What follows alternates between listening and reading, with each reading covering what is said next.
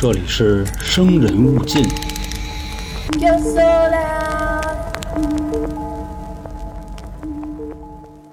也不知道现在零零后的兄弟们啊有没有看过《古惑仔》这套系列电影？反正当初对我们的影响是很深的。当然现在了，更多是讲究一个金钱的时代。以前的那些江湖气啊、儿女情长啊，越来越少，也不禁让我想起那部贾樟柯导演的电影《江湖儿女》了。为什么要说这个呢？如果有看过《古惑仔》第一部《人在江湖》的时候，开头有这么一段话。那这段文字的目的呢，实际上是简单的和大家介绍一下陈浩南他们出生的一个时代背景。但其中啊有一个小错误，他是这么说的：说在1956年，石硖尾这个地区大火，当时啊导致很多的人无家可归。香港政府为了安置这些居民呢，公共屋由此诞生。但实际上啊，石硖尾大火，大家去网上查的话，就会发现它是发生在1953年的，而并不是1956年。那为什么呢？是因为1956年啊，香港还出现过一个很危险的事情，是香港政府和十四 K、何安乐这样的黑帮进行的最大规模的一次正面较量，当时导致整个九龙地区瘫痪了两天。我们看过很多的香港电影啊，大家都很清楚，感觉香港好像最盛产的，除了这帮娱乐明星，好像就是这些古惑仔了。主要原因呢，还是由于这些屋村导致的。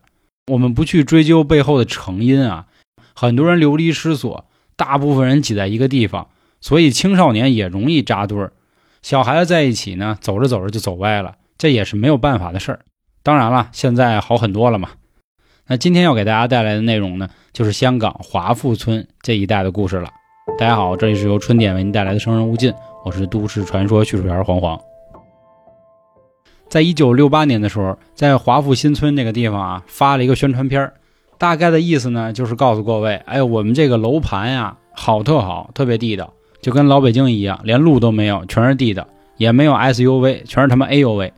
我们的每一套房子里呢，都有独立的厨房，还有可以单独洗澡的地方，并且呢，客厅还非常的大，不仅屋子里好，楼下呢有花园，有儿童游乐园。同时，咱们还配套了学校、幼儿园，等于说您住在这儿之后呢，下一代也是给您安排的子子咪咪。旁边呢有银行、有超市、有酒店、有停车场，你想要什么全配套齐。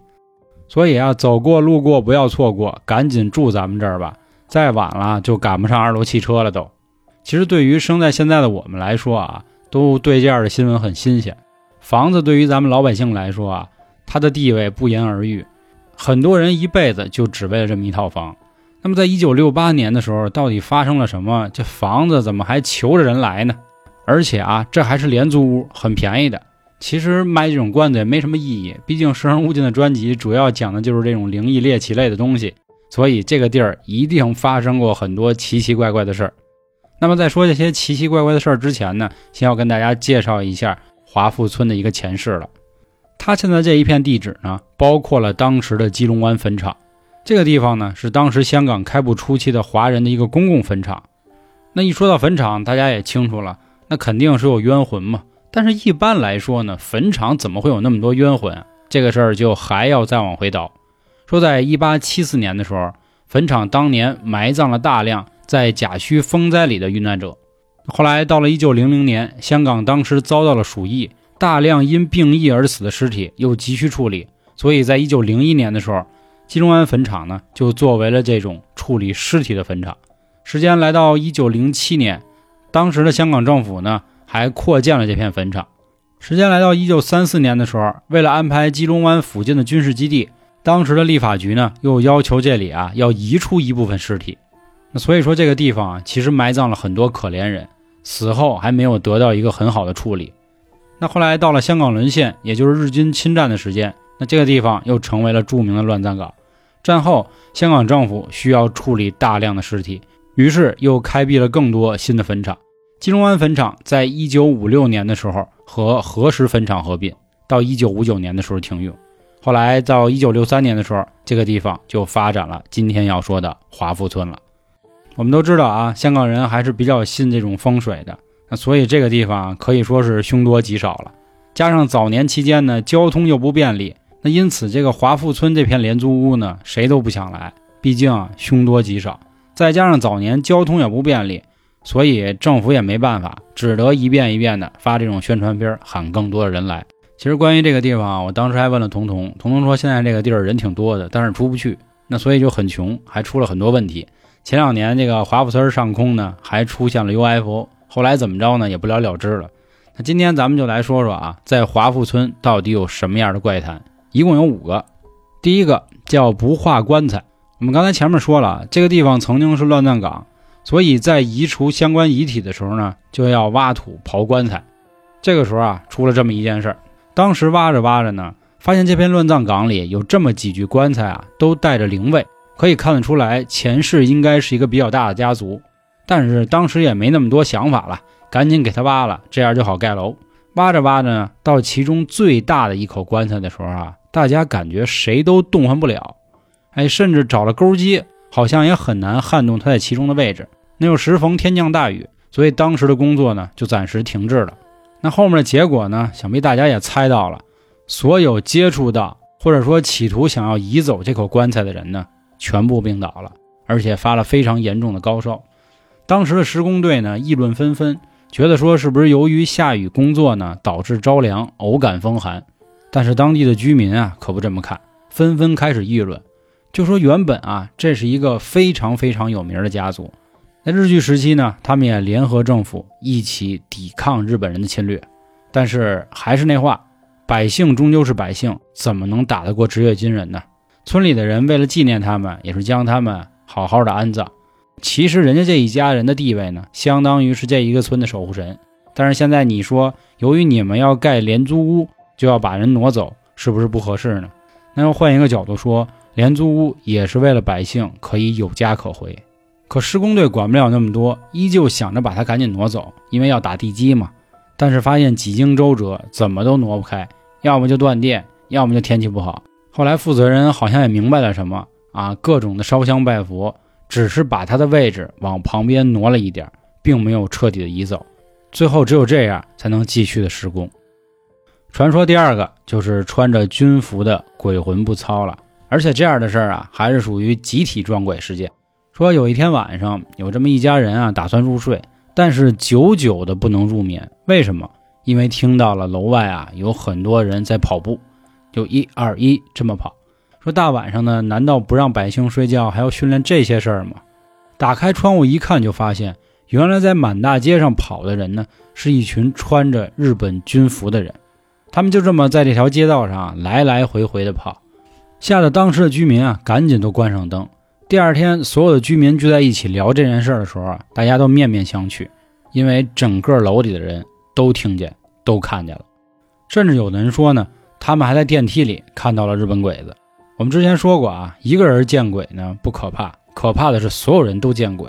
那这种集体撞鬼事件到底又是怎么回事呢？那第三个传说是瀑布湾的闹鬼事件。那这个华富村旁边呢有一个瀑布湾，小孩呢也都喜欢去那边玩水，但是总会有小孩呢发生溺水身亡的事件。当时的很多居民啊也都提醒他们不要没事往那边跑，那边啊水鬼抓替身的。当然总这么说啊也没有人看见。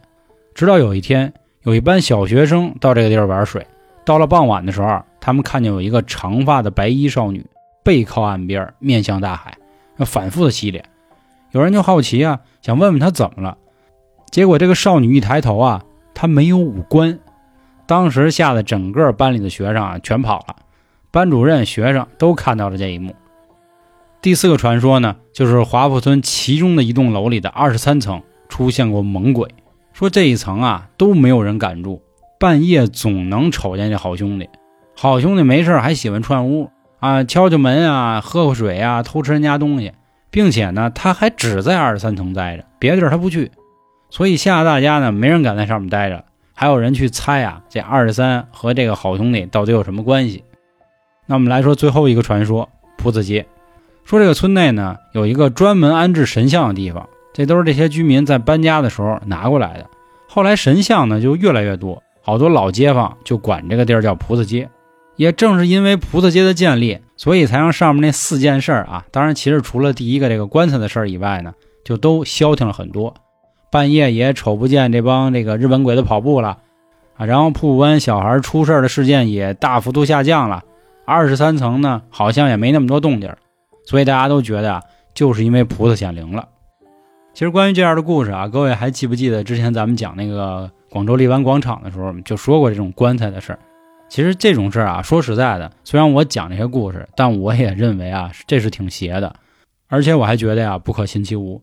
但是其他的一些，比如闹鬼事件啊，这种可能会由于是当时房屋建设的问题啊，它没建好，就跟咱们平时在家里啊，你是不是会突然听到电视嘣一声，或者呢家里就出现那种木头松开的声音，咯咯，包括咱们最经典的说楼上有这个眼珠子掉地的声音。